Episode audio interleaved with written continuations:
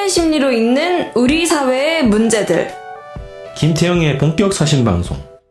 껍데기는 가라.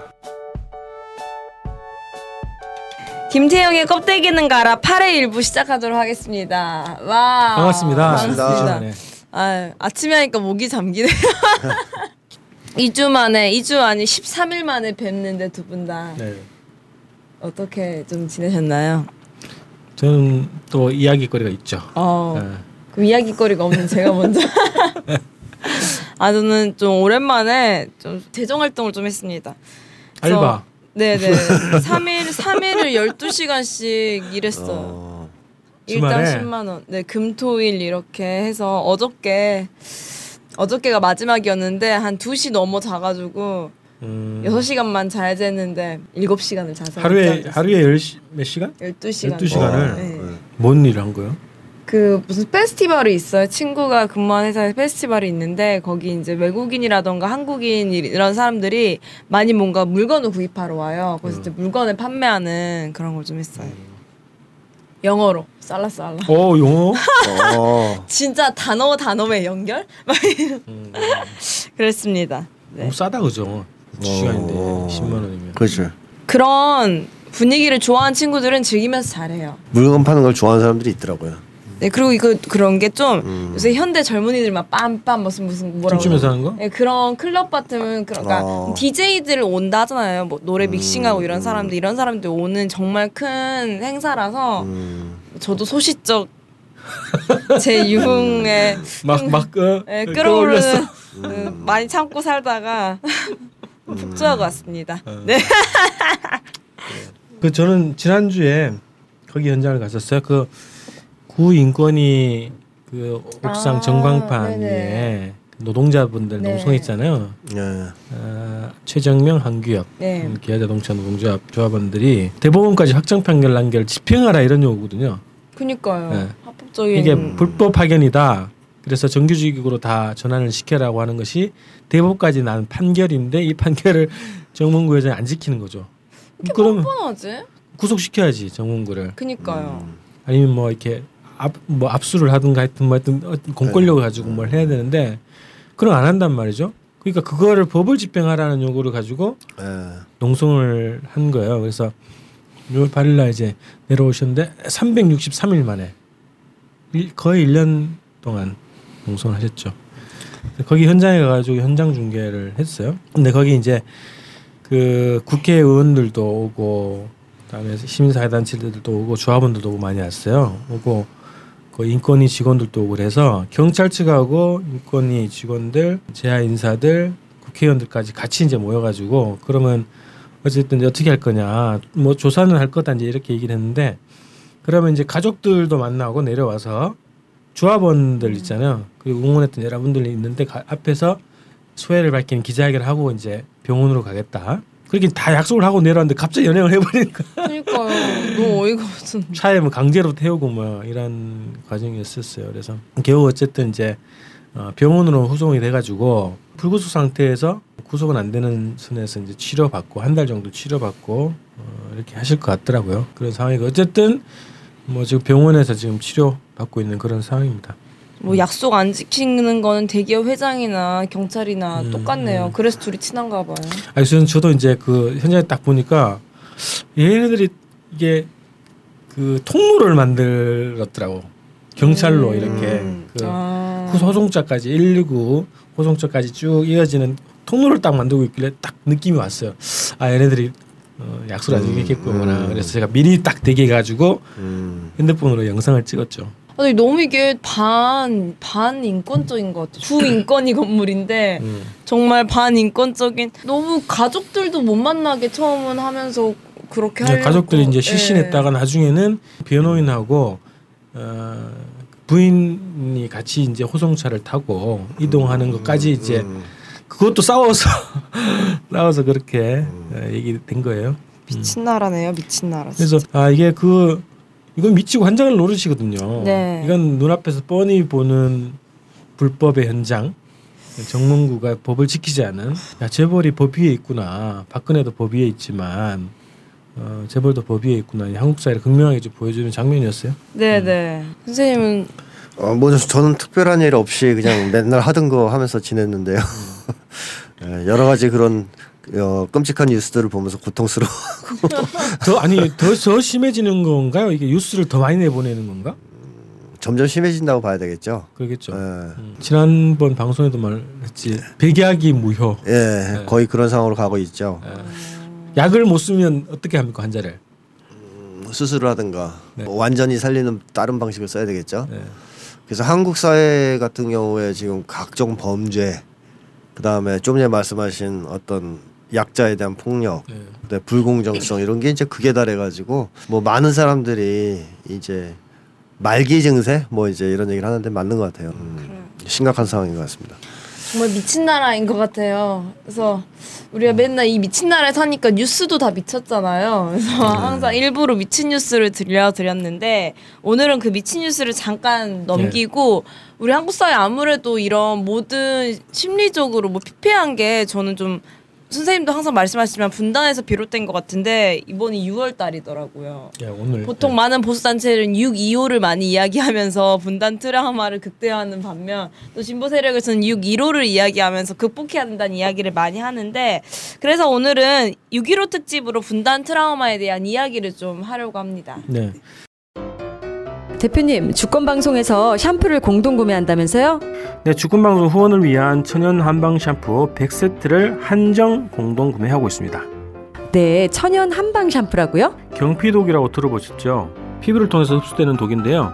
피부를 통한 흡수는 매우 빠르고 해독이 되지 않아서 인체에 치명적입니다. 샴푸, 바디워시 등에 있는 합성 계면 활성제, 증점제, 방부제들이 다 피부에 흡수되는 독입니다. 방부제, 증점제, 산도 조절제를 사용하지 않고 한방 샴푸는 유익한 미생물과 천연 약재, 추출물을 사용하여 만든 샴푸입니다. 음, 그게 그렇게 좋나요?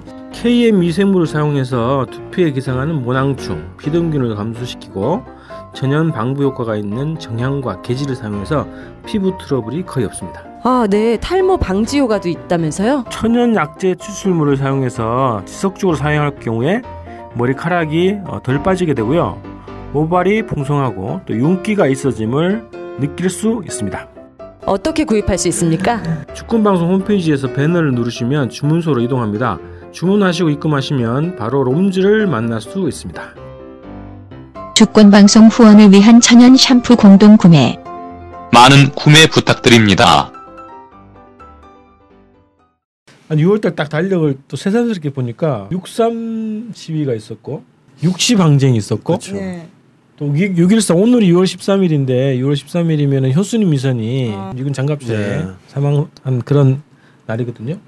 그다음에 6.15 그죠 남북 공동선언 음, 선언일이 있었고 그다음에 6.25 한국 전쟁 있었고 또뭐 6.29 뭐 이렇게 있었고 뭐 대회 6.29 했지만 6.25달 달 진짜 많네. 네. 근데 6월 달에 일어난 대표적인 사건들이 한국 사회의 근본적인 문제, 근원적인 문제 관련된 사건들이 다 집약되어 있는 날이에요. 그래서 분단 트라우마, 한국 사회의 근본적인 트라우마 이런 얘기들을 좀 어떻게 보면 근본적인 문제를 좀 얘기를 해보려고 하고 또 위험 수위를 살짝 살짝 넘는 그런 방송을 해야 되지 않을까 싶어서 그렇다면 저는 여기서 방송을 뭐 같이 가야지. 아, 네. 네, 네. 선생님 쓰신 책 있잖아요. 트라우마 한국 사회라고. 봤어요? 네, 저는 근데 다른 책들을 많이 보고 최근 저도 그 책 보고 있어요. 누구에게나 어린 와, 시절에 그 네. 세미나 도서로 선정했습니다. 네네. 어필을 해야 돼요. 저희랑 방송하실 때도 분단 트라우마를 얘기를 많이 하시는데 책 내용을 보면은 트라우마의 본질이 공포심에서 비롯된다고 극단적인 공포증 이런 거라는 분석이 나오는데 어떤 내용인지 좀 설명 부탁드립니다. 트라우마라는 말은 일반적으로 그냥 뭐 심리적 상처나 정신적 상처 뭐 혹은 정신적 외상 뭐 이렇게 이제 사용하는 개념인데 제가 이제 한국인들이 이 분단 때문에 갖게 된 그러면 상처가 뭐냐 했을 때 이제 가장 큰 걸 그걸로 본 거죠. 색깔론 공포증. 그러니까 다른 것도 이제 언급을 했는데 다른 거는 지금 그다지 한국인들한테 치명적이진 않은데 이 색깔론 공포증은 여전히 치명적이다 하는 얘기를 했고요. 그러니까 예를 들어서 사회주의에 대한 공포 뭐 아니면은 북에 대한 어떤 공포 이런 거는 이제 6.15까지 거치면서 시대가 바뀌면서 상당히 약화됐는데 이건 여전히 이제 살아남아서 한국인들의 발목을 잡고 있다 이렇게 이제 보는 거고요. 색깔론 공포증이라는 것은 뭐 간단히 말씀드리면 오늘날의 용어로 번역하자면 종북으로 몰릴까봐 무서워하는 그 종북 공격에 대한 공포증이라 그럴까 어, 다른 거는 대충 이겨내고 무서워하지 않는데 이 종북으로 몰리는 것에 대해서는 굉장히 많이 무서워하는 거죠. 그래서 왜 한국 사회에서 이 색깔론 공포증, 종북 공포증이 이렇게 심하냐? 그것은 과거의 역사적 경험하고 이제 관련이 있는데 옛날에는 빨갱이로 몰리면 죽였잖아요. 네. 빨갱이로 몰리면 죽는다. 이런 것은 이제 경험적으로 모두가 알게 됐거든요. 부모님 세대는 직접 눈으로 봤죠. 그렇죠. 그래. 경험을 하셨죠. 그래서 뭐 예를 들면 저희 할아버님도 예전에 제가 학생 운동할 때 붙잡고 그러셔요. 맨날 데모 하지 말란 얘기 안 하시는데 그래도 이제 할아버지도 약간 의식이 있는 분이라서 그런 얘기는 안 하시는데 딱 한 가지는 부탁하시는 게 도장을 찍지 마라. 음, 도장? 도장. 보도 보도연맹 사건 때문에 네. 그러시는데 아. 도장을 찍으면 죽는다. 네네네. 그러니까 살생부에 올라가는 네, 거. 살생부 어. 올라간다 이거예요. 그러니까 기록을 남기지 말아요. 어디든 하여튼 지장이든 도장이든 찍지 마라. 그건 정말 위험하다. 뭐 이런 얘기 계속 당부하신 기억이 있거든요. 네. 나중에 이렇게 이제 생각해 보면 보도혁명 사건 때 이렇게 이름이 올라가고 도장 찍은 사람들이 다 집단 학살 당한 것과 관련이 있지 않을까 하는 생각이 들고 그 다음에 한국 전쟁을 전후해서 해방 이후 한국 전쟁을 전후해서 사실 뭐 보도 연맹만이 아니고 친일파들한테 밑보인 사람들이 다 빨갱이로 몰려 죽는 음. 일이 있었, 있었거든요. 대량으로. 그러니까 이런 경험 때문에 이제 한국 사람들은 빨갱이로 낙인이 찍힌다 정부에 의해서 그럼 이제 그걸 어떻게 받아들이냐면 살인 예고장으로 받아들이는 거죠. 아, 난 이제 좀 있으면 죽겠구나. 네. 이게 이제 공포증이 생길 만하지 않습니까? 네네. 어, 그냥 단순하게 뭐 개한테 물리거나 사고를 경험하는 수준이 아니고 사람이 직접 죽는 거를 계속 봐, 보면서 살았기 때문에 그래서 이 색깔론 공포증의 근원은 바로 그런 어떤 학살에 있었다. 그러니까 빨갱이로 몰아붙이는 데서 끝나는 게 아니고 죽이는 것까지. 그리고 이제 한국 사회에서 또 이게 위력을 떨치는 이유는 연좌제가 있었지 않습니까? 아, 네. 80년대까지만 해도 그래가지고선 일가족이 다 고생을 했거든요. 한 사람이 그 소- 소위 이제 뭐 월북을 하거나 아, 좌익 운동을 뭐, 하거나 네. 뭐 빨갱이로 몰리면 일가족 모두 출세가 안 되는 그러니까 뭐 공무원 시험도 안 되고 뭐 해외 나가는 것도 안 되고 뭐 이런 시절이 있었어요. 그러다 보니까 이제 한국인들 사이에서는 빨갱이로 몰린 사람하고 연을 끊어야 된다. 근처에 있어서 도와주거나 친하게 지내면 같이 죽거나 엄청난 불이익을 받는다. 그러니까 고립을 아예 말하면, 어. 폐가망신 당한다. 네. 이런 게 있으니까 한국 사람들이 빨갱이로 몰리는 것 자체를 엄청나게 싫어하게 되는 그리고 빨갱이로 일단 몰리거나 종북으로 몰리면 죽거나 최소한 사회적 고립 추방을 면할 수가 없었다라는 네. 거죠. 그러니까 이게 인간한테는 가장 큰 공포를 다 주는 거예요. 인간이 가장 두려워하는 공포는 뭐 죽음에 대한 공포가 있을 거고 생물학적 관점에서 그 다음에 정신적 관점, 심리학적 관점에서 보면 사회로부터 추방당하는 공포가 인간한테 가장 큰 공포거든요. 네. 이 두 가지를 다 이게 줬단 말이죠. 정말 두려운 거죠. 빨갱이로 몰리는 거, 종북으로 몰리는 거. 시대가 바뀌어서 이제 빨갱이나 종북으로 몬다고 바로바로 죽이지 못하는데 그렇다고 해서 공포증이 바로 사라지진 않거든요. 일단 치유 과정이 없으면 유지가 됩니다. 한동안 환경이 좀 바뀌어도. 근데 한국 사람들이 생각할 때 빨갱이로 몰려도 안 죽는 시절이 온 게 얼마 안 됐어요. 그렇죠. 민주정부 10년 정도. 그리고 그 뒤에 관성적으로 이제 이어지는 어, 이명박 박근혜 정부 시절 그 얼마 되지 않았죠. 20년도 안 됐죠. 네. 그러니까 이제 아직 안심하기엔 이르죠. 이렇게 생각하는 일반인들은 또 언젠가 어? 쿠데타 한번 일으키거나 계엄령 때려서 뭐 마음에 안 드는 사람 다 어? 죽이지 않겠냐. 그 중에 일순위 이제 종북으로 몰린 사람들일 텐데 이런 시절이 오- 오지 않겠냐는 두려움이 있기 때문에 이게 약화되긴 했지만 하루 아침에 사라지진 않는다. 그리고 너무 오랜 시간 동안 빨갱이나 이런 거에 대한 트라우마가 있다 보니까 이제 네. 실체나 내막을 알기보다는 그냥 괜히 싫은 그냥 그냥 싫은 네. 그러니까 저도 여쭤봤어요 엄마 왜 어. 싫어? 했더니 아이 좀 강하잖아 이런 얘기를 하는데 뭐가 강해 하면은 이렇게 물어보지 말라 좀 이렇게 정말 싫어하는데 이유 없는 싫음 아 괜히 싫은 이런 게 만연한 게 같아요 이성적이지 사회에서 않다는 네. 이성적이든가 감성 감정적으로도 네, 싫어 당연히 그렇죠. 그 예를 들면 조선 시대 같은 때는 왕에게 이제 반역하는 게 우리식으로 하면 종북 아니에요. 요즘 위험한 제일 위험한 건데 그럼 왕한테 반역하는 사람들이 있어요 여기저기. 네네. 그럼 그 사람들하고 친하게 지내고 싶겠어요? 그 사람들 미워하게 되죠. 궁극적으로 같이. 왜 그래야 안전하니까. 음 그래가지고선 한국 사회에서도 종북으로 몰리는 사람이 뭐 저 사람들이 어떤 사람들이니까 싫다가 아니고 그냥 가까이 지내면 안 되니까 음. 가까이 지내면 나도 위험하고 가까이 지내서 좋을 게 하나도 없기 때문에 거리를 두려고 하고 이 거리를 두려고 하는 심리가 오랫동안 고착되면 혐오감이 되는 거죠. 이 정말 그 거리감과 혐오감을 지- 계속 줬던 것이 국가보안법 네. 것 같은데 선생님이 매번 말씀하시는 것 같아요 국가보안법 방송의 결론은 네, 네. 폐지가 이제 거의 이제 방송의 결론인 것 같은데 네.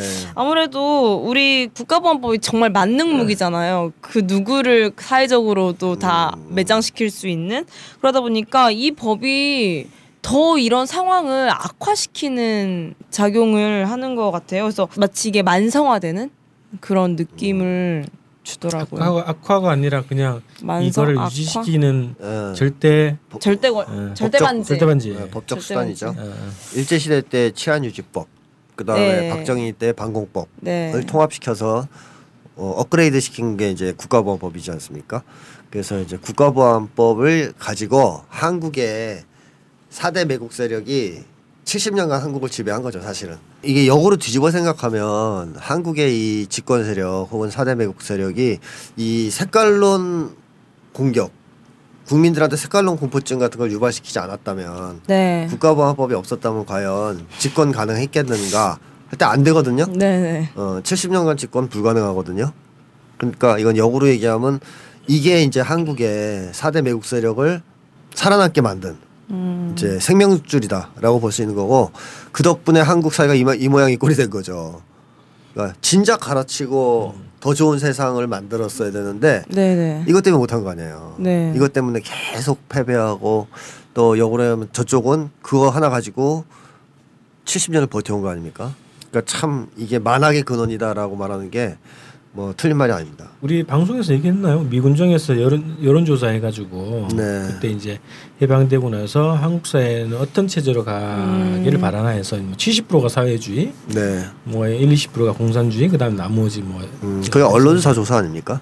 미국 공보기관에서 아, 한번 아, 조사를 한 것 같아요. 미군정 공보기관에서 조사를 한것 네. 같은데. 그거 말고도 언론사 조사에서도 또 비슷하게 나옵니다. 음, 네. 그러니까 그때 대부분의 이제 지향이 뭐였냐 이렇게 보여줬는데 네. 그런 지향을 법으로 권력으로 싸그리 진압을 하고 갔던 제도적인 장치가 이제 보안법이라고 네. 볼수 있는 거죠. 사실 그 일제 시대 때 독립운동을 하던 계열이 보면 민족주의 계열과 이제 사회주의 계열이 있는데 네.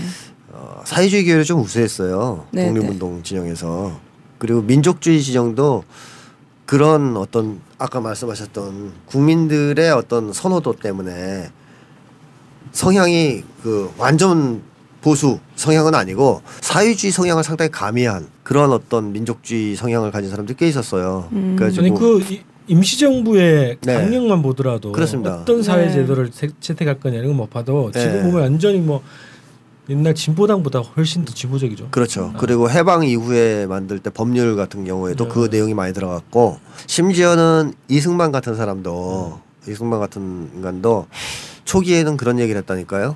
자기 공산주의에 호감을 가진 사람이다. 음.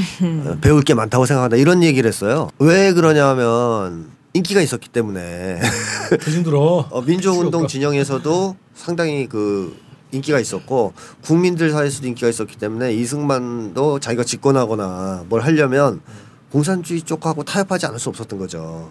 그래서 그런 발언을 했단 말이죠. 나는 공산주의 호감을 가지고 있는 사람이다라고. 네, 이제 물론 그 발언을 곧바로 한 달 뒤인가 뒤집어요. 미국한테 가서 이제 미국의 힘드나요? 입장을 확인하고 나서 어 형님들은 생각이 다르시네. 이걸 확인하고 나서 180도 전향을 하는데 그러니까 이건 다른 말로 하면 미국이 없었다면 이승만조차 이승만 계열조차 음. 사유지권과 타협해서 국가를 수립했을 거라는 걸 예측할 수 있게 하는 거죠. 음. 바로 그래서 철저한 반공주의자가 됐구만요 이승만이. 그렇죠. 이제 형님들 덕분에 예. KK네요. 까라면 까. 형님이 하라는 대로. 한국의 보수 세력은 이데올로기적 정체성이 없죠. 원래 음. 이 친일파니까. 그래서 그때 한번 말씀하셨잖아요. 통일되면 김무성이 공산주의 만세 외칠 거라고 북한 어, 만세 어, 외칠 저는 거라고. 그렇게 생각합니다. 이 친일파가 일제 시대 때는 반미 주의자들이었어요. 격렬한. 음. 맞아. 어 그래서 이- 귀축. 와, 네, 맞아 맞아 어, 맞아. 미국, 영국을 다 도와자. 그래서 미국 놈들 막 욕하고 그러던 사람들이거든요. 해방되자마자 180도 친미파로 변한단 말이에요. 그러니까 이완용이라는 놈 자체가 사실은 친러파였잖아요 옛날에. 예. 그러다가 이제 친일파 됐다가 또 이제 친미파 그 후손들이 되는 건데 대세를 딱딱 어, 얘네들은 그러니까 이데올로기적 정체성 따위는 없다는 거죠. 그러니까 누가 한국에서 강자로 군림하느냐에 따라서 이데올로기의 외피를 쓰는 것뿐이다. 그래서 미국이 들어왔으니까 반공의 외피를 쓴 거고 그때 만약에 남쪽이 미국이 아니고 소련군이 들어왔다면 어, 공산주의 외피를 썼겠죠. 아, 난 공산주의 너무 사랑해 이렇게 했죠 다들. 그 한국에서 또 누가 부상하느냐에 따라서 이제 또 달라지는데 미국이 영향력이 약간 쇠퇴하고 중국이 부상하자 신중파가 등장하잖아요. 네. 박정 박근혜 정부 들어오니까. 그러니까 얘들이 눈치가 빨라요. 네. 그러니까 장기적으로 예를 들어서 또 북이 영향력이 강해졌다. 동북아에서 어 이제 먹히게 생겼다. 그러면 다 친북파가 될 애들이거든요. 종북 세력이 될 사람들이라는 거죠. 그러니까 이 사람들이 가지고 있는 이데올로기는 하등 중요하지 않다. 그래서 더 문제인 거죠. 그거는 4대 이데올로기 어쨌든 그죠. 4대는 에, 한다는 에, 공통점은 있네요. 딱고 하나죠. 네. 어, 그것도 그것도 이념인가? 어, 힘센 자에 빌붙는다. 네. 라는 거 하나 말고는 이데올로기적 정체성 같은 게 없다. 그래서 저는 그 우리 선조 조상들이 이렇게 보통 얘기할 때 저놈은 인간도 아니야 이렇게 막 얘기하잖아요. 아주 네, 극악한 네, 놈이라 이렇게 네. 얘기할 때. 근데 인간의 본성은 그런 게 아니잖아요. 인간의 네. 본성은 이제 정의를 어? 지- 지향하고 공동체를 지향하고 이러는 건데 한국의 보수제라고 하는 사람들은 주로 이념보다는 생존 본능을 쫓아서 간단 말이죠. 그럼 인간의 본성하고 자- 다르니까 저는 네. 동물의 네, 이 네. 범주에 있다 네. 이렇게 규정을 하거든요. 음. 인간이 그 뭡니까 자유인이 되기를 포함하면 음. 이미 인간이 아닌 거죠. 그렇죠. 인간으로서의 이제 본성을 상실한 거죠. 음. 근데 이 사람들은 스스로 노예가 되길 바라는 사람들이니까 이제 뭐 인간이라고 보기가 힘들죠. 자 그래서 이제 우리가 트라우마 분단 트라우마 얘기할 때 이제 몇 가지 주제들이 있죠. 네. 네. 금기된 주제들 막 쭉 있잖아요. 우리가 막 얘기하기 어려운 거. 어? 저는 이제 그만 방송해야 될 때가 온 거예요. 뭐 각각된 북한, 네. 미국, 네. 사회주의 네. 뭐 이런 것들이 우리가 막 의식적으로 막 이게 튕- 이렇게 거부하잖아요. 튕겨내거나 그렇죠. 어, 강도는 좀 약간 달라지긴 하지만 이게 시대에 따라서 그런 문제에 대해서 우리가 이성적으로 대상을 어떻게 인식해야 되느냐 이런 얘기를 좀 해보자는 거예요. 네네. 근데 뭐 이- 이것도 이제 사람의 본성인데 근데 그 대상을 사용을 하거나 관계를 맺거나 하려면 대상에 대한 기본적인 입체적인 파악을 해야 된다. 지식은 있어야죠. 어. 평가는. 최소한 네.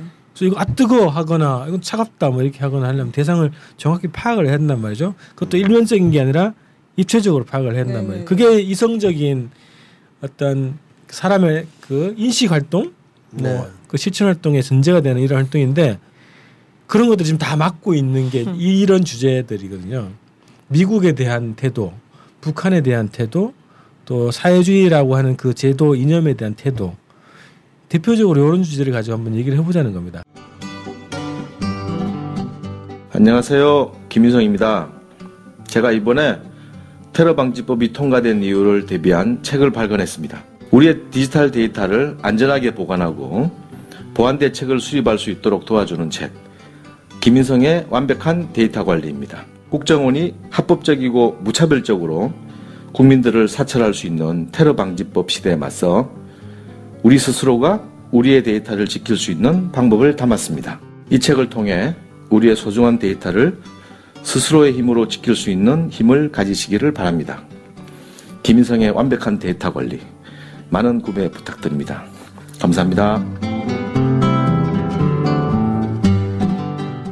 한국 사람에게 북한이라는 그 대상은 되게 복합적인 의미를 갖는 것 같은데 첫 번째로는 기본 무시하는 마음이라든가 폄훼하는 세계 그 어떤 나라와 비교해도 겸해를 막 사람들이 하잖아요.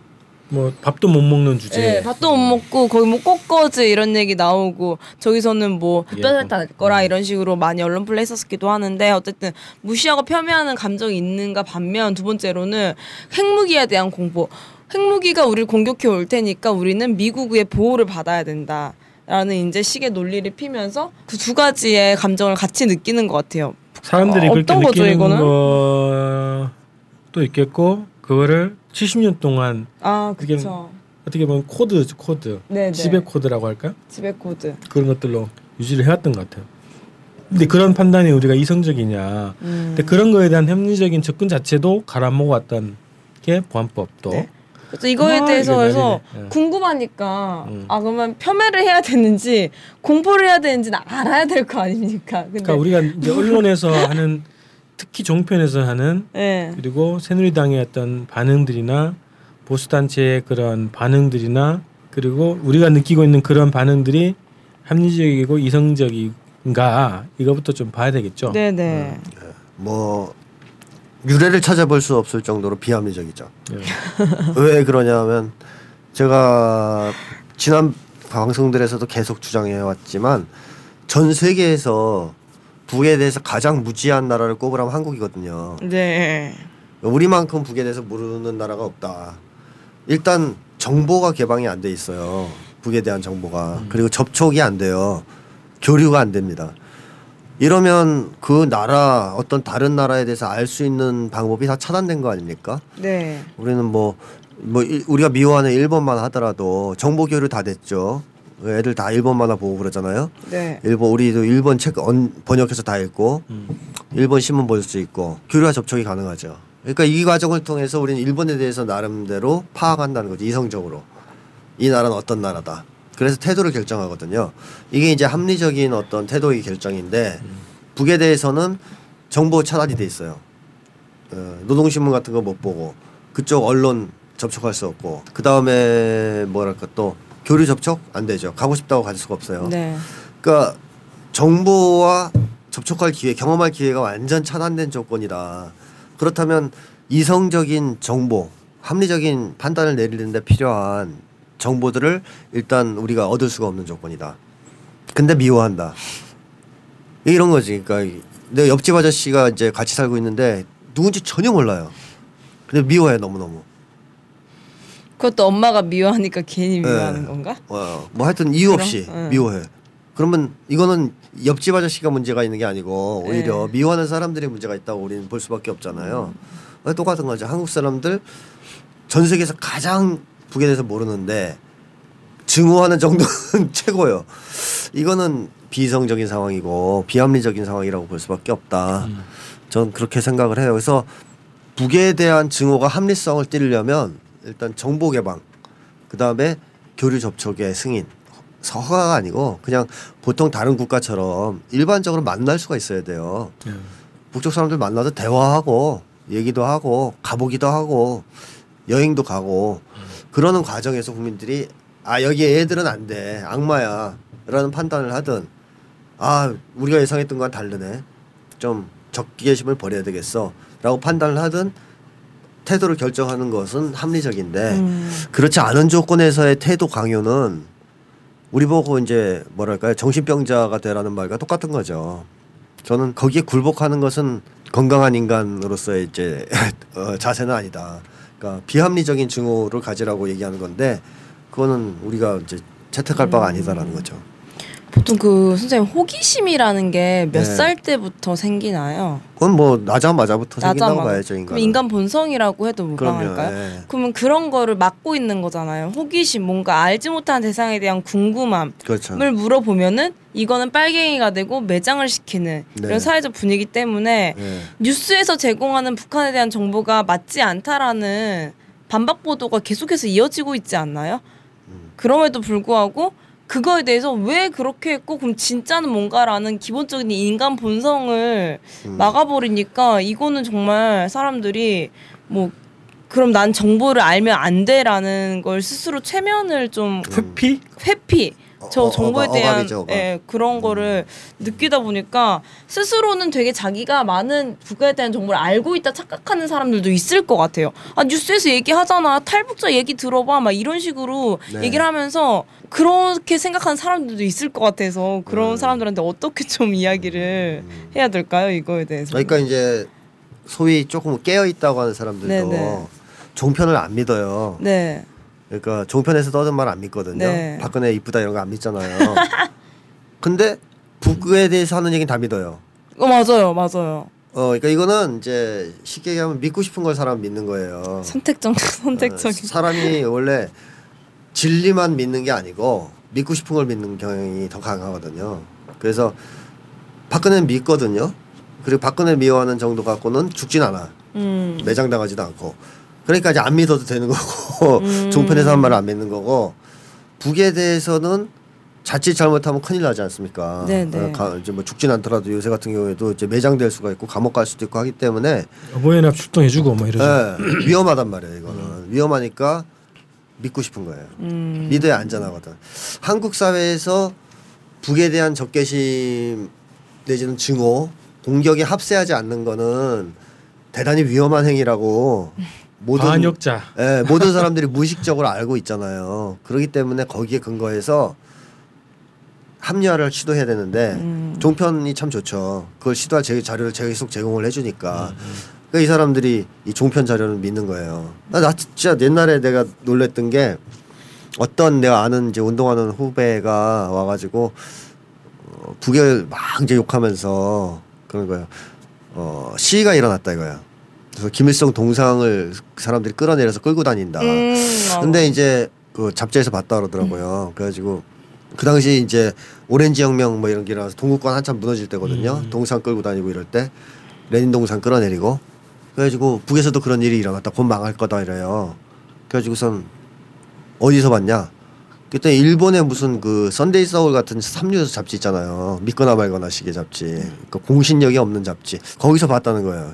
너 그걸 어떻게 믿냐? 너 썬데이 서울 기사를 다 믿냐? 그랬더니 안 믿는데 그건 좀 믿음직하댔나? 그래서 왜 그랬대? 사진이 있대 그래요. 사진도 없대요. 사실 그 시위가 일어나서 동상을 끌어내서 끌고 다닐 정도면 사진 찍을 수 있어요. 음. 미국 애들이 음. 얼마나 이 첩보 위성이 우승한데요. 네네. 사진 찍어서 나와야지 바로 시위 장면이.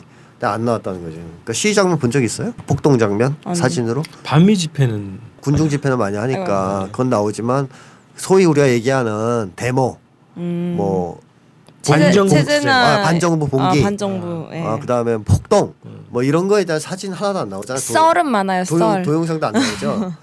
그러니까 안 나온다는 것은 없었다는 거로 얘기할 수밖에 없는 거고 정보력이 뛰어난 미국의 입장에서 볼때 음. 네. 이제 그런 거를 봤을 때 내가 이제 참 충격받은 게 야 어떻게 저렇게 예리한 친구가 음. 어? 저런 기사를 믿을 수가 있을까 쉽게 이런 생각이 들었단 말이죠. 거짓말을 걔네들이 참 많이 한다는 걸 알면서도 네네.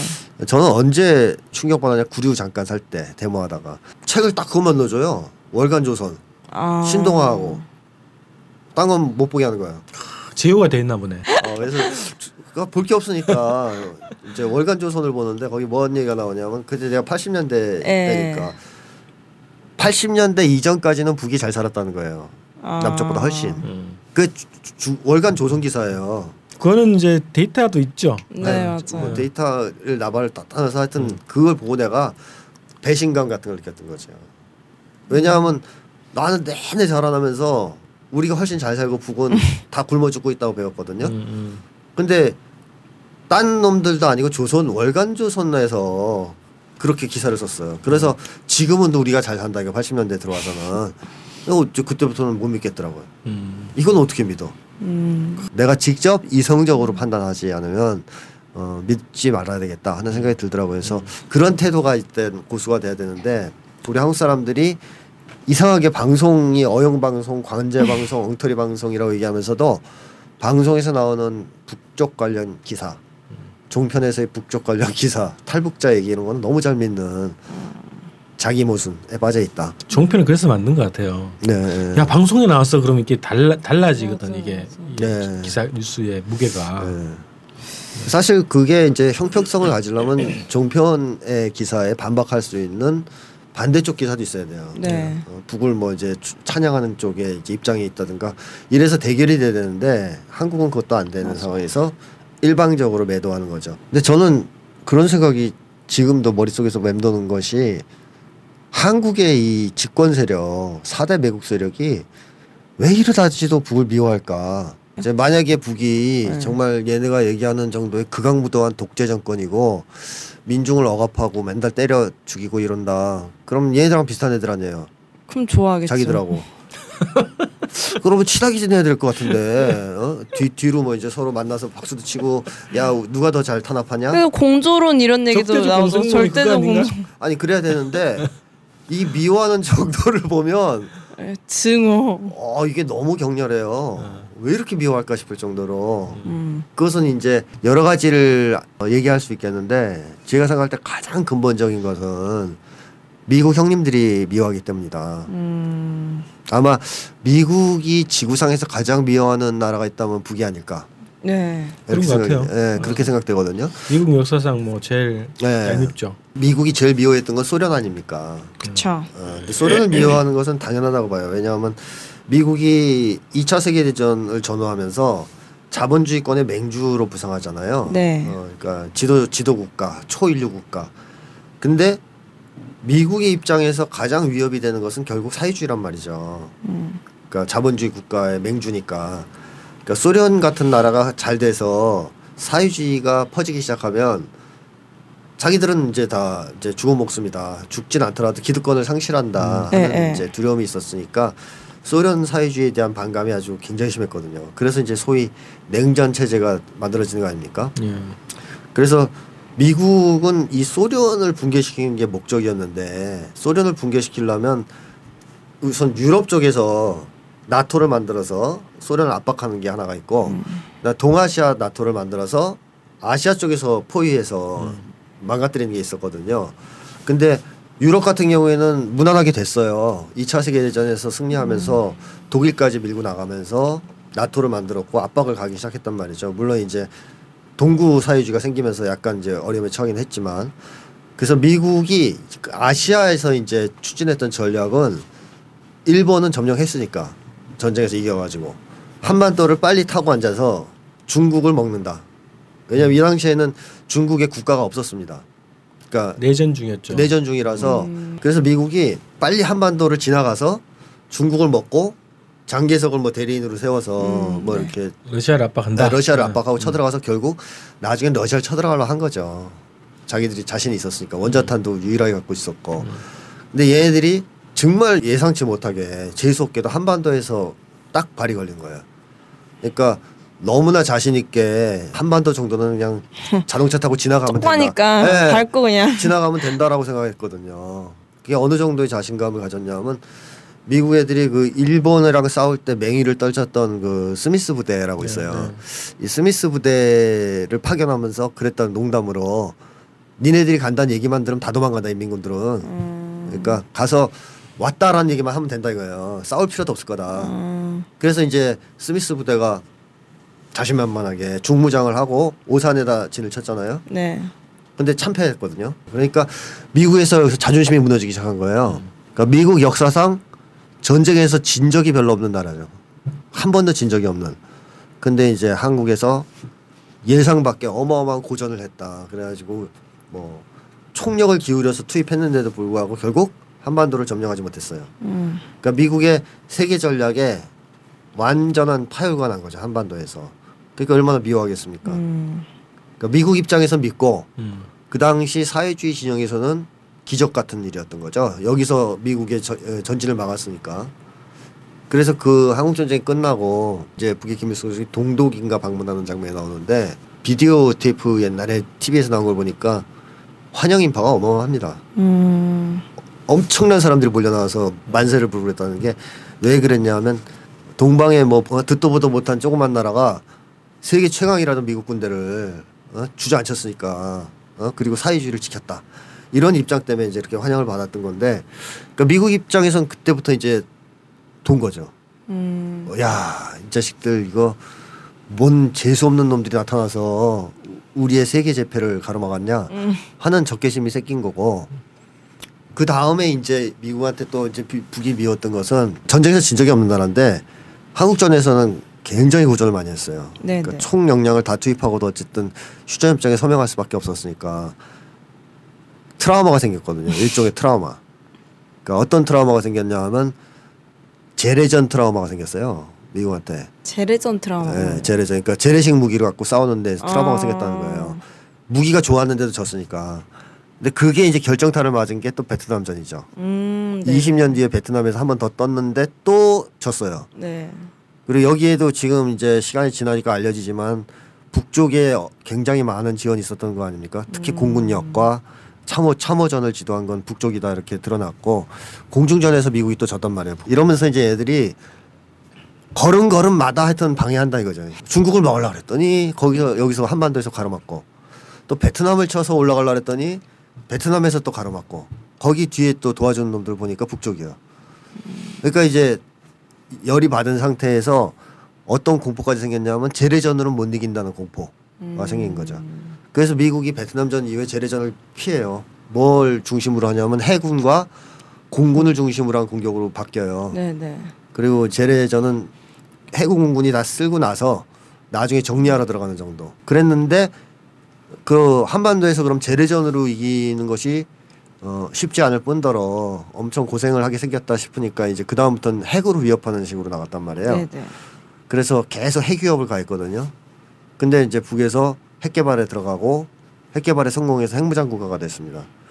거기에다가 소련 사회주의를 멸망시켰는데도 불구하고 살아남아서 사회주의 깃발을 들고 있고 계속 그러니까 이거 미국한테는 숙적이 아닐까?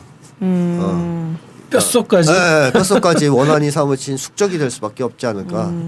근데 이제 시대가 바뀌었으니까 미국도 이제 좀 인정할 건 인정하면서 태도를 바꿔야 되는데 아직도 그것을 벗어나지 못한 것 같고 음. 그러다 보니까 남쪽에 이 친미 사대 세력도 덩달아서 뭐 씹어대고 있는 거 아니냐. 90년대에 그 지금 이제 돌아가신 김남주 시인이잖아요. 그렇죠. 김남주 네, 시인 네. 이제 시를 제가 정말 많이 받고 좋아하거든요. 그 시 중에 어떤 게 있냐면 이렇게 같은 민족끼리 이렇게 증오하는 나라가 어디 어디 있냐 이 지구상에 네. 같은 동, 종족이고 민족인데 이렇게 서로를 증오하고 막 죽이지 못한다라는 이런 게 어딨냐라는 그런 내용의 시가 있거든요. 네. 그러니까 이제 말씀하셨던 거 딱 들어보니까 우리 민족이 어쨌든 최소한의 민족적 동질성, 민족적 감정이 있기 때문에 이거는 본성적으로 발현되는 건데 이 한국 사회를 주도하는 그런 감정, 반북 감정 이런 감정은 유포되는 거란 말이죠. 그렇죠. 권력, 자본, 방송, 교육, 언론 이런 걸 통해 가지고 유포되는데 그게 네. 어, 수구 냉전 세력들의 그런 심리를 반영하는 거고 그게 결국 미국의 심리를 반영하는 거다. 이렇게 좀 정리를 하시는 것 같네요. 네, 그리고 그 선전 중에서 국민들한테 영향력을 발휘한 선전을 좀 보면 예전에 우리가 주로 배웠을 때는 잔인성을 많이 배웠단 말이에요. 북의 잔인성. 네, 그러니까 머리에 뿔 달리고 몸에 털난 도깨비라서 음. 사람을 갈아 먹는다 뭐 이런 거. 이승복 뭐 입지젓 뭐 네, 이런 것처럼 그런 걸 어. 이제 위주로 해서 주로 그 적개심을 고취했잖아요. 음. 근데 이게 이제 깨졌어요. 6.15 시대를 거치면서 남북 교류를 하다 보니까 사람이 살고 있었네. 황석육 씨가 오죽하면 그런 제목을 달았을까요? 그러니까 이 가기 전에는 동물이 살고 있는 줄 알았다는 거 또리? 장군에서는 저기 뭐 돼지, 아, 뭐, 늑대 뭐 이렇게 나오거든요. 그, 그 전까지 그런 시절인데 황석육 씨도 그런 어떤 이미지를 갖고 딱 갔는데 사람이 나와. 음. 그러니까 제목이 이거 사람이 살고 있었네. 그러니까 그 정도의 인식을 유포하던 게 이제 6.15 때 깨진 거예요. 가보니까 사람이 살고 있었거든요. 음. 게다가 같은 민족 말이 통해요. 음. 일단 미국 놈들 그렇게 친하다고 해도 말, 만나면 말이 잘 안 통하는데 여긴 가면은 말이 통한단 말이에요. 문화가 똑같고. 김치 그러니까 먹고 있고. 어, 그 음식도 막 맞고. 그러니까 이제 이게 무너졌어요. 그래서 그 다음에 이제 집중적으로 북에 대한 적개심을 고취하는 것이 뭐냐면 아까 얘기했던 가난, 어, 밥도 못 먹는다. 음, 음. 어? 그리고 뭐 그 국민을 굶기는 나라다. 뭐 등등등등 이런 이제 악선전을 했지 않습니까? 네. 근데 실제로 북쪽이 제가 아까 얘기했지만 80년대까지는 한국보다 잘 살았습니다. 이건 지금은 또 그렇게 나오잖아요. 80년대까지는 사회주권에서도 굉장히 잘 사는 나라였어요. 북쪽이 최전성기였다고 얘기하죠. 80년대를. 그래서 평양 축전도 어, 북쪽에서 그때 개최했었죠. 청년 학생 축전. 네네. 하여튼 80년대 이렇게 잘 나가던 나라가 왜 90년대에 갑자기 고난행군에 들어가고 굶주림에 처하게 됐느냐? 이것은 사회주의권의 붕괴와 뭐 떼놓고 얘기할 수 없는 거 아니겠습니까? 그러니까 우리식으로 얘기하면 그런 거죠. 어느 날 갑자기 우리에게 우호적이던 자본주의 나라들이 다 망했어요. 다 사회주의가 돼버렸어요. 그리고 미국도 망해서 사, 사회주의 국가가 돼버렸어요. 그러면 한국에 대해서 경제 봉쇄를 해요. 그 나라들이 다. 어, 우리나라 어떻게 될 것 같아요? 상상하기 싫습니다. 음, 우리나라 식량 작업률로 봤을 때 네. 거의 다 죽을 가능성이 있어요. 경제는 스톱하고. 진짜 그 영화 있잖아요. 그 좀비 나오는 영화 상상된다니까. 예. 근데 어떻게 보면 북이 그런 입장이었던 거예요. 그 당시에 이제 소련과 동구 사회주의가 망했을 때 사회주의를 포기하지 않은 나라가 두 나라밖에 없다고 봐야죠. 쿠바와 북. 두 나라만 버틴 건데 쿠바도 그래서 경제 봉쇄당해서 어려움을 겪었죠. 네. 북도 갑자기 이 사회주권이 다 몰락한 조건에서 무역 경- 자체가 네, 경제 봉쇄를 그래. 당하니까 석유, 코크스, 고무 이런 게 수입이 안 됩니다. 그러면 공장이 쓰죠. 공장이 쓰면 비료가 안 나오고 비료가 안 나오면 농사가 안 되고 여기 자연재해 겹치고 그 다음에 계속적인 공격 위협이 있고 그러니까 고난행군에 들어간 거잖아요.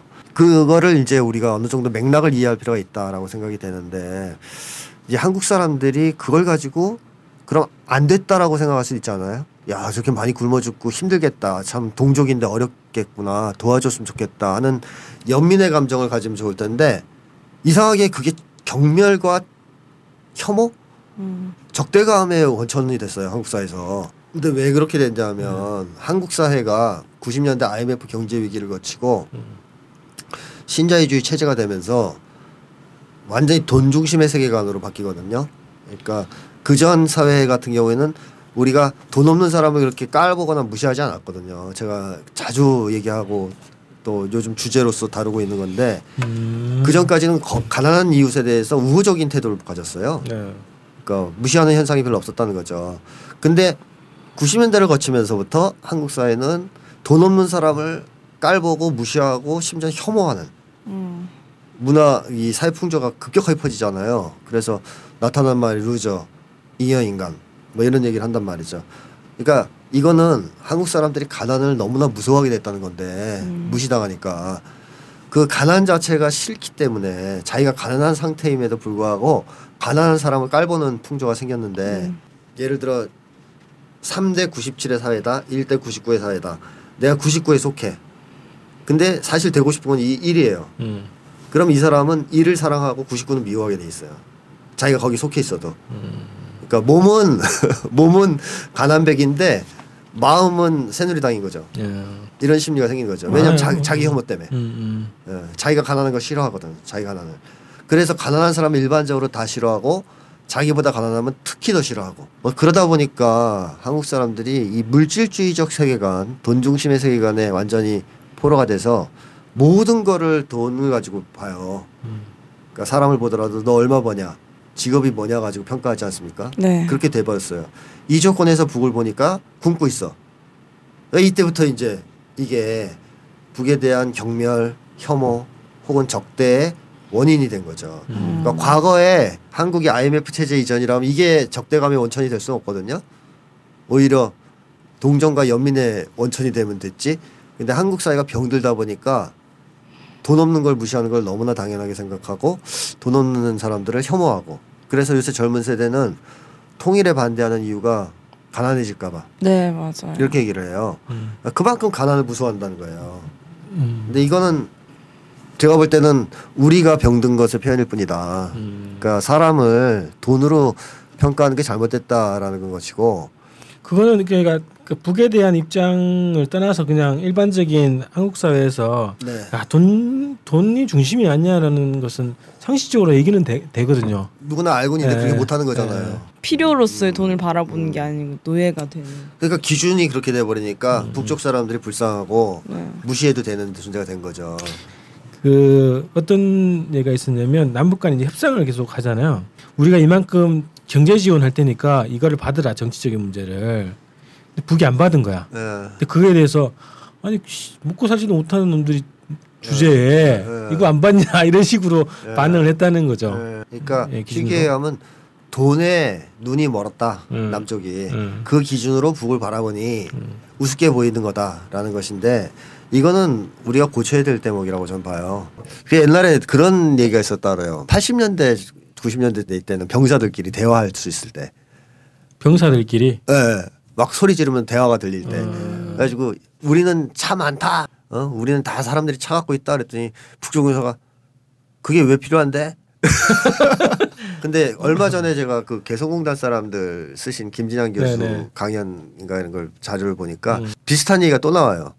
그러니까 개성공단에서 만난 남쪽 관리자와 북쪽 노동자가 대화하는 장면인데 남쪽에 있는 사람이 너무 열심히 일을 하고 막 이러니까 북쪽 사람들이 노동자들이 그러더라는 거예요. 왜 그렇게까지 어?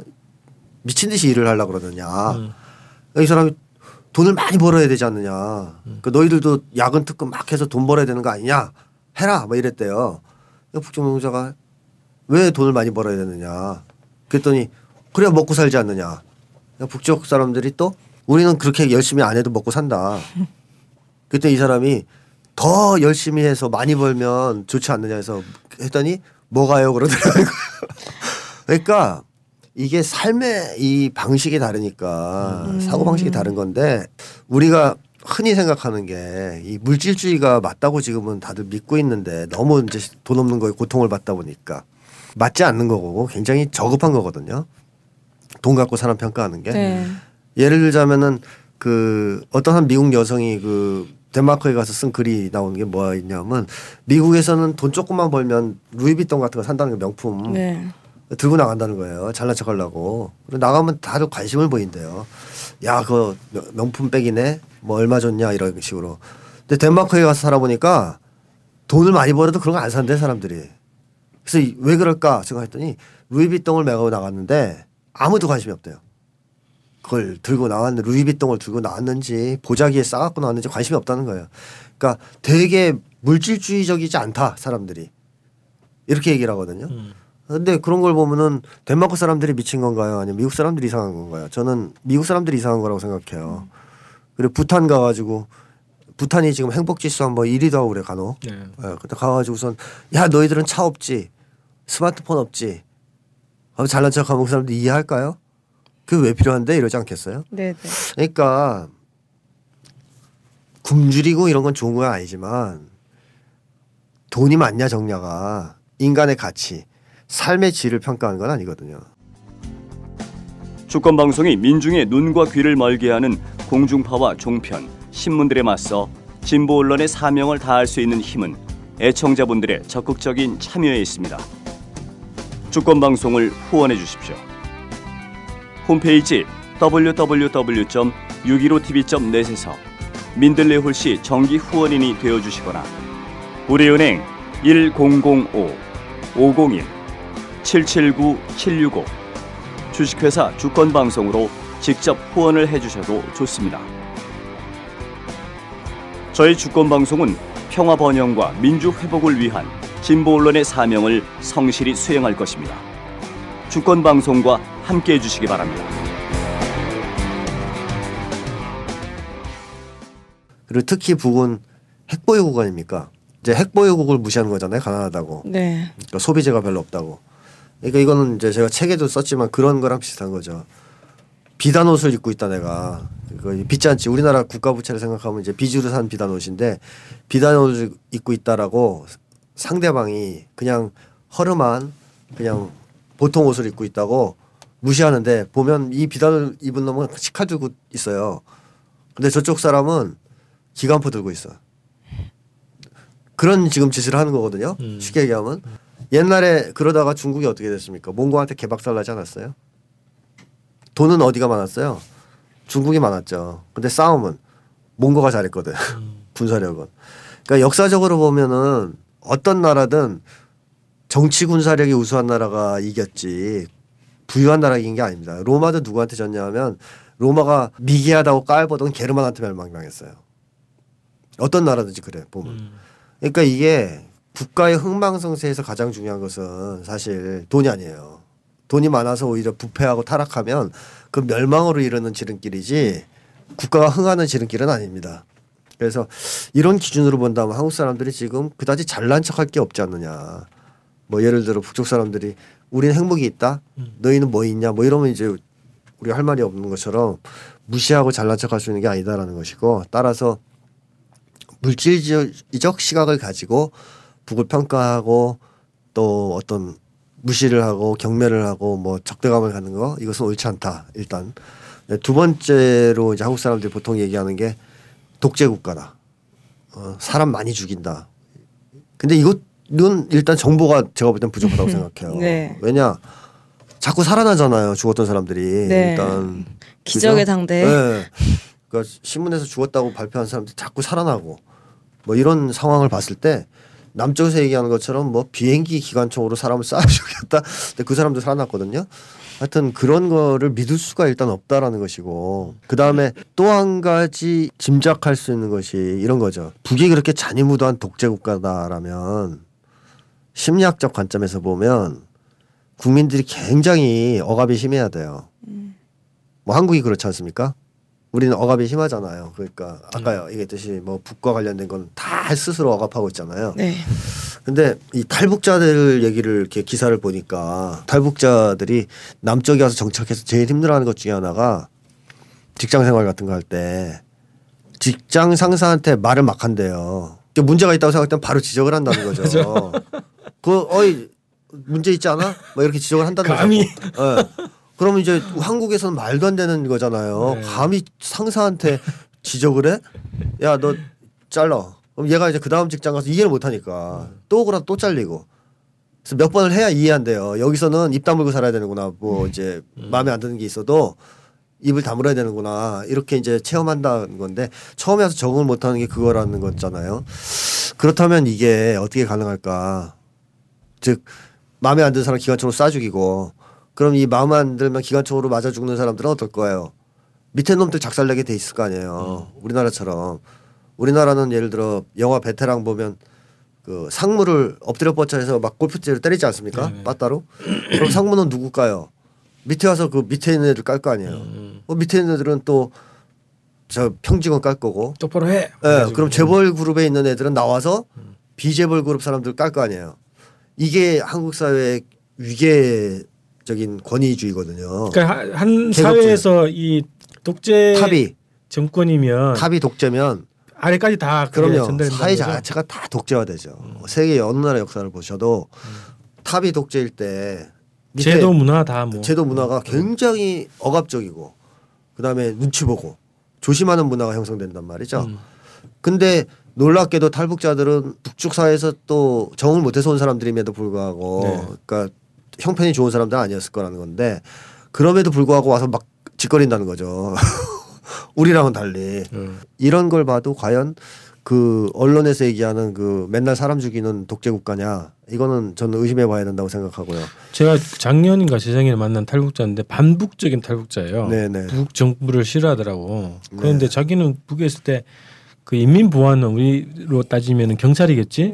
막 대들고 막 욕하고 막 그랬다는데. 네, 그러니까 이 보수 쪽에서 쓴 자료들을 봐도 그 지만원이라고 있잖아요. 그5.18 무슨 예, 얘기했던. 북쪽 군대에 왔던 그 사람이 뭐라 그러냐면 북쪽 군대가 더 우리보단 세다 하는 근거 중에 하나로 제기한 게 토론 문화를 꼽았거든요. 음. 그러니까 북쪽에서는 사병도 장군을 비판한다 이거예요. 근데 군대 같이 위계 질서가 중요한 조직에서. 가, 그게 가능하다는 것은 다른 데서도 가능하다는 얘기고, 그러니까 탈북자들의 그런 태도가 단순한 어떤 우연은 아니라는 것이고, 그 다음에 또 얼마 전에 제가 경향신문 사설에서 어떤 어, 이대근 논설위원이 쓴걸 네. 보니까 그런 얘기를 썼더라고요. 북쪽에서 온 어떤 탈북자들이 이제 증언한 바에 의하면은 한국에서 살아보니까 제일 힘든 게 규정받는 거다 이렇게 얘기를 했다는 거예요. 그러니까 한국에서는 규정을 받는 거예요. 직업에 따라서 예를 들어 택시를 몰면 loser, 뭐 공장에서 일하면 뭐 공돌이, 뭐 이런 식으로 규정이 일단 계속 따라다닌다는 거예요. 근데 이 탈북자가 북에 살 때는 자기는 그런 규정을 받아본 적이 없다. 그러니까 그냥 항상 나는 나였지 내가 뭐 직업에 따라서 뭐로 규정되고 뭐에 따라 차별을 받고 이런 경우가 없었다는 거죠. 그러니까 적어도 딴 건 몰라도 평등이 보장되는 사회 였다라는 이제 얘기인데 그 얘기를 썼고 그다음에 또 한 가지는 한국처럼 미래가 정해져 있는 사회에서는 행복할 수 없을 것 같다는 얘기를 했다는 거예요. 그 탈북자가. 그러니까 자기는 정해져 있나? 자기 자기는 북에서 살 때는 다양한 가능성을 열어놓고 살았다는 거죠. 근데 남쪽에 와 오니까 그 뭐야 딱 정해진 길로만 가게 돼 있다 이거예요. 뭐 예를 들어 학생들 같은 경우 공부 열심히 해서 대학 대학 가고. 대학 가 졸업하면 취직하고 그런 인생이 딱 정해져 있더라는 거예요. 하나밖에 없는. 그래서 되게 숨이 막혔다. 어떻게 사람들이 이렇게 살까? 결혼과 출산도 정해져 있잖아요. 어, 그 미래가 이렇게 정해진 코스를 밟으면서 사는 게 과연 행복할까? 그래서 그 논설위원이 우리가 그쪽보다 난 게 뭐냐는 쪽으로 이제 어쨌든 그런 기사들을 봤을 때 우리가 알고 있는 뭐 이제 소위 이제 그 종북 콘서트로 몰렸던 통일 콘서트 이런 거 얘기 안 하더라도 그런 정보들을 종합해 봤을 때 현 정부의 어떤 일방적인 어떤 악선전을 믿기에는 근거가 상당히 부족하다. 그리고 설사 그런 요소가 있다 하더라도 그게 적대할 이유는 못 된다. 왜냐하면 그보다 더한 나라든 세고 셌거든요. 이번에 박근혜가 가서 뭐 설레발쳤던 우간다는 어때요? 거기도 만만치 않아요. 독재. 예, 만만치 않고 쿠바도 뭐 여태까지 우리가 사실 들어왔던 악선전에 하면 독재 국가 아니에요? 장기 집권이죠. 예, 장기 집권을 또 하고 있는 공산당이. 근데 불구하고 가서 수교를 하려고 그러잖아요. 그러니까 이게 적대감의 원인이 될 수가 없다는 거죠, 사실은. 그 정도의 결함이 설사 있다 하더라도. 네네네. 근데 이 비정상적인 적대감이다. 그래서 원인을 다 털고 나면 그6.15 때 우리가 경험했듯이 네. 그다지 미워할 이유가 없다. 동반자로서 같이 가도 괜찮다. 어, 중국보다 더 나쁘다는 보장이 없다. 그런 것이고 에, 일본보다 또 나쁘다는 보장도 없는 것이고. 근데 일본 중국과도 같이 친하게 지내는 편인데 왜 같이 지낼 수 없는 그 친하게 지낼 수 없느냐 같은 민족인데 이런 얘기를 할 수 있는 거고 저는 이러한 것들에 대해서 국민들이 자기가 이성적 판단을 할 수 있도록 하루 빨리 정보 개방, 교류 협력 허용. 그러니까 이러려면 국가보안법 폐지돼야 이게 가능하거든요. 근데 이걸 저가 아니라 보수적인 어떤 싱크탱크 우리나라 유명한 싱크탱크에서 주장한 적이 있더라고요. 자주. 저는 이제 그러니까 그 실체가 뭐냐 그런 반복적인 그 의식의 실체가 뭔, 뭔가 네, 네. 그거에 대해서 한번 정리를 하고 네, 네. 그다음에 우리 스스로가 이- 노력할 거는 있는 그대로 보려고 하는 노력 그렇죠. 예, 이런 게 필요하다는 거 예. 이런 게 정리가 돼야 되겠죠. 그러니까 미국의 감정, 정서 이런 것들이 그대로 한국 사회에서 이제 인포가 되고 있는 거고 그게 우리 자신의 의식이라고 생각을 하게 되는 거잖아요. 그러니까 이제 간단하게 정리하면 그런 거죠. 반에서 어떤 한 학급이 있는데 깡패가 있어요. 계속 때려요. 몇 명을. 그러면 나중에는 어떤 심리를 갖게 되냐면 그걸 구경하는 애들이 깡패를 미워할까요? 맞는 애들 미워할까요? 맞는 애가 문제가 있겠지. 네, 그렇게 돼요. 어, 같이 돌 던져요. 그러니까 니네 때문에 시끄럽잖아. 피곤하잖아. 음. 이렇게 되는 겁니다. 맞아. 귀찮아지고. 예, 한국 사회에서의 종북이라는 것은 그런 의미가 있어요. 두드려 맞고 있는 대상이거든요. 음. 그리고 나아가선 북도. 그러니까 그거를 옆에서 보는 사람은 거기에 동조하거나 참여하지 않으면 깡패한테 나도 맞을 수 있다는 두려움이 있고 그다음에 또 하나는 맞는 사람들을 어떻게든 도와주거나 이렇게 하지 못했기 때문에 결국 합리하게 돼요. 음. 어, 맞을만 하니까 맞겠지. 니놈들만 없으면 조용할 텐데. 그러니까 이런 심리가 유포될 수밖에 없다. 이 깡패의 만행을 멈추지 못할 경우. 음. 근데 한국 사회는 70년 동안 깡패의 만행을 멈추지 못한 사회 아닙니까? 따라서 깡패한테 두드려 맞고 있는 세력은 다 덩달아 미워하는 음. 비이성적인 증오가 지배하는 사회일 수밖에 없다는 거죠. 간단히 정리하자면. 네. 그래서 우리가 이제는 거기서 좀 벗어나서 깡패를 좀 증오할 필요가 있지 않느냐. 음. 예, 깡패를 증오하고 깡패한테 맞던 일방적으로 두드려 맞던 혹은 매도당하던 사람들을 이성적인 눈으로 바라볼 때가 되지 않았느냐. 음. 그래야 통일의 시대를 열 수 있지 않느냐. 저는 그런 노력을 시작했다는 점에서 김대중 전 대통령 되게 존경하거든요. 네. 어, 그런 시대가 다시 와야 된다고 생각합니다. 6.15 시대가. 어, 한국 그 역대 정부 중에서 어떻게 보면 미국이 가장 바라지 않는 네. 미국이 그 논선을 넘어간 정부가 김대중 대- 정부였다고 보거든요. 맞습니다. 예. 네. 원래 이제 남북 대화를 하더라도 요, 정- 요 정도까지만 해 그렇죠. 했는데 그걸 넘어서서 그래서 엄청 시달렸죠. 예. 제가 직접 이거는 정통한 실제 소식통한테 들은 건데 김대중 정부 때 6.15를 할 때요 미국한테 3일 전에 알려줬다는 거예요. 음, 안 알려주다가 막판에 알려줬다는 거예요. 막을 수 없을 때. 음. 그걸 제가 직접 들었거든요. 관계했던 사람한테. 그러니까 미국에서 얼마나 열심히 가고 믿겠어요. 그러니까 김대중 전 대통령도 그 정도 알았다는 거죠. 이게 그 당시에 그래도 북미 간의 대땅뜨 분위기였잖아요. 그 상황에서 이걸 하는데도 불구하고 그렇게 미국을 따돌리면서 이걸 추진했을 정도면 그래도 김대중 대통령은 알았던 거죠. 저도 그 일화를 좀 들었는데 네. 도청 문제 때문에 네. DJ는 중요한 얘기는 메모를 했다는 거야. 아, 쪽지를 써가지고 대화를 했다는 어. 거야. 아 그러니까 한 나라의 대통령. 어, 비밀을 지킬 수 있었네. 그러니까 이제 이게 김대중 전 대통령도 미국의 견제가 있을 걸 예측했다는 네, 겁니다. 네, 그렇죠. 음, 그러니까 나름 민족적인 성향이 있는 네, 음, 네. 그래도 자주성이 있는 분이었다는 거죠. 6.15가 없었다면 지금도 우리는 그냥 북쪽에 사람이 살고 있지 않고 네. 동물이 살고 있을 수도 있다고 음. 믿을 수도 있는 상황인데 그건 넘어섰지 않습니까? 그리고 사실은 더더욱 개방을 해서 정말 악마 국가가 맞다면 제가 계속 얘기하지만 네. 더더욱 개방을 해야 되지 않아요? 왜 개방을 안 합니까? 우리가 침투를 해야죠. 네. 개방해가지고. 개방하면 유리할지 불리할 리가 없거든요. 근데 어쨌든 현 정권에서는 기대하기 어렵고 이제 정권 교체가 되고 또는 그 이후에 이 부분에서 획기적인 진전이 있기를 바랍니다. 북을 좀 그대로 볼 수 있는 환경이 좀 마련이 된 다음에 증오도 있고 폄훼도 좀 있을 수 있을 것 같은데 한국 사회는 그게 안 되는 게 좀 아쉬워서 우리라도 나와 있는 그런 안전하지 못한 온전하지 못한 정보를 보고 판단하기보다는 바로 알기 위한 노력을 좀 해보는 게 중요할 것 같다는 생각이 듭니다. 합리적인 의심, 네. 합리적인 의문, 또 이런 것들이 자유롭게 할 수 있는 제도적인 제도적인 조건이 보장 안 되는 것 자체가 모든 정보는 왜곡돼 있다라고 판단할 수 있는 또 근거가 되는 거거든요. 네. 보안법 있는 조건에서는 북에 대한 어떤 소식도 그렇죠. 종편이 특히 얘기하는 소식들은 대부분 다 어, 사실관계가 왜곡돼 있다라고 네. 볼 수밖에 없다는 거죠. 이런 조건에서는 그래서 어, 보안법 정리하는 문제 그리고 그 이전에라도 지금 우리가 있는 그대로를 보려고 하는 인간으로서의 이 상식적인 이성적인 판단을 할 수 있는 그런 능력을 스스로 또 키워야 된다 지금 조건에서는 그런 생각이 들었습니다. 그럼 저희가 그 이번에 사회적 금기 논란 1번 북한에 대해서 네. 이야기를 했는데 네, 부- 불안하네요. 이것도 제 트라우마겠죠? 젊은 사람 왜 그래? 그래서 그럼 오늘 그 금기 논란 1번 북한에 대한 이야기는 좀 이것으로 마칠 수 있도록 하겠습니다. 8회 1부 마무리하겠습니다. 감사합니다. 고맙습니다.